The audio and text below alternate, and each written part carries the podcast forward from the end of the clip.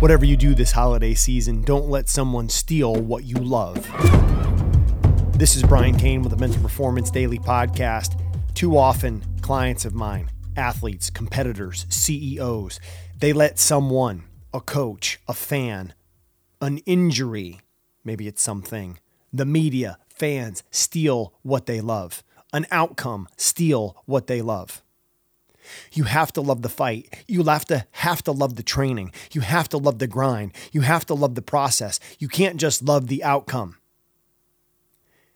Whatever you do as an athlete, do not let someone steal what you love whether it's an injury, whether it's not having a contract and having the uncertainty of what's going to happen in free agency, whether it's a coach who decides to play somebody else in your position. Don't let someone or something steal what you love.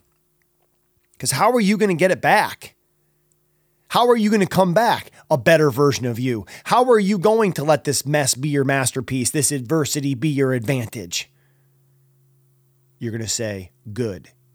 And you're going to keep working because work wins. See, as high level competitors, the athletes I have the privilege of working with, they understand the love hate relationship with what they do. There's days where they love it, when they're winning, when they're getting results, when they feel good. And there's days where they hate it, where they're not playing, where they're injured, where there's dissension on a team or a bad culture or a coach who makes decisions the athlete doesn't agree with. Here's what we're saying don't let someone or something steal your joy.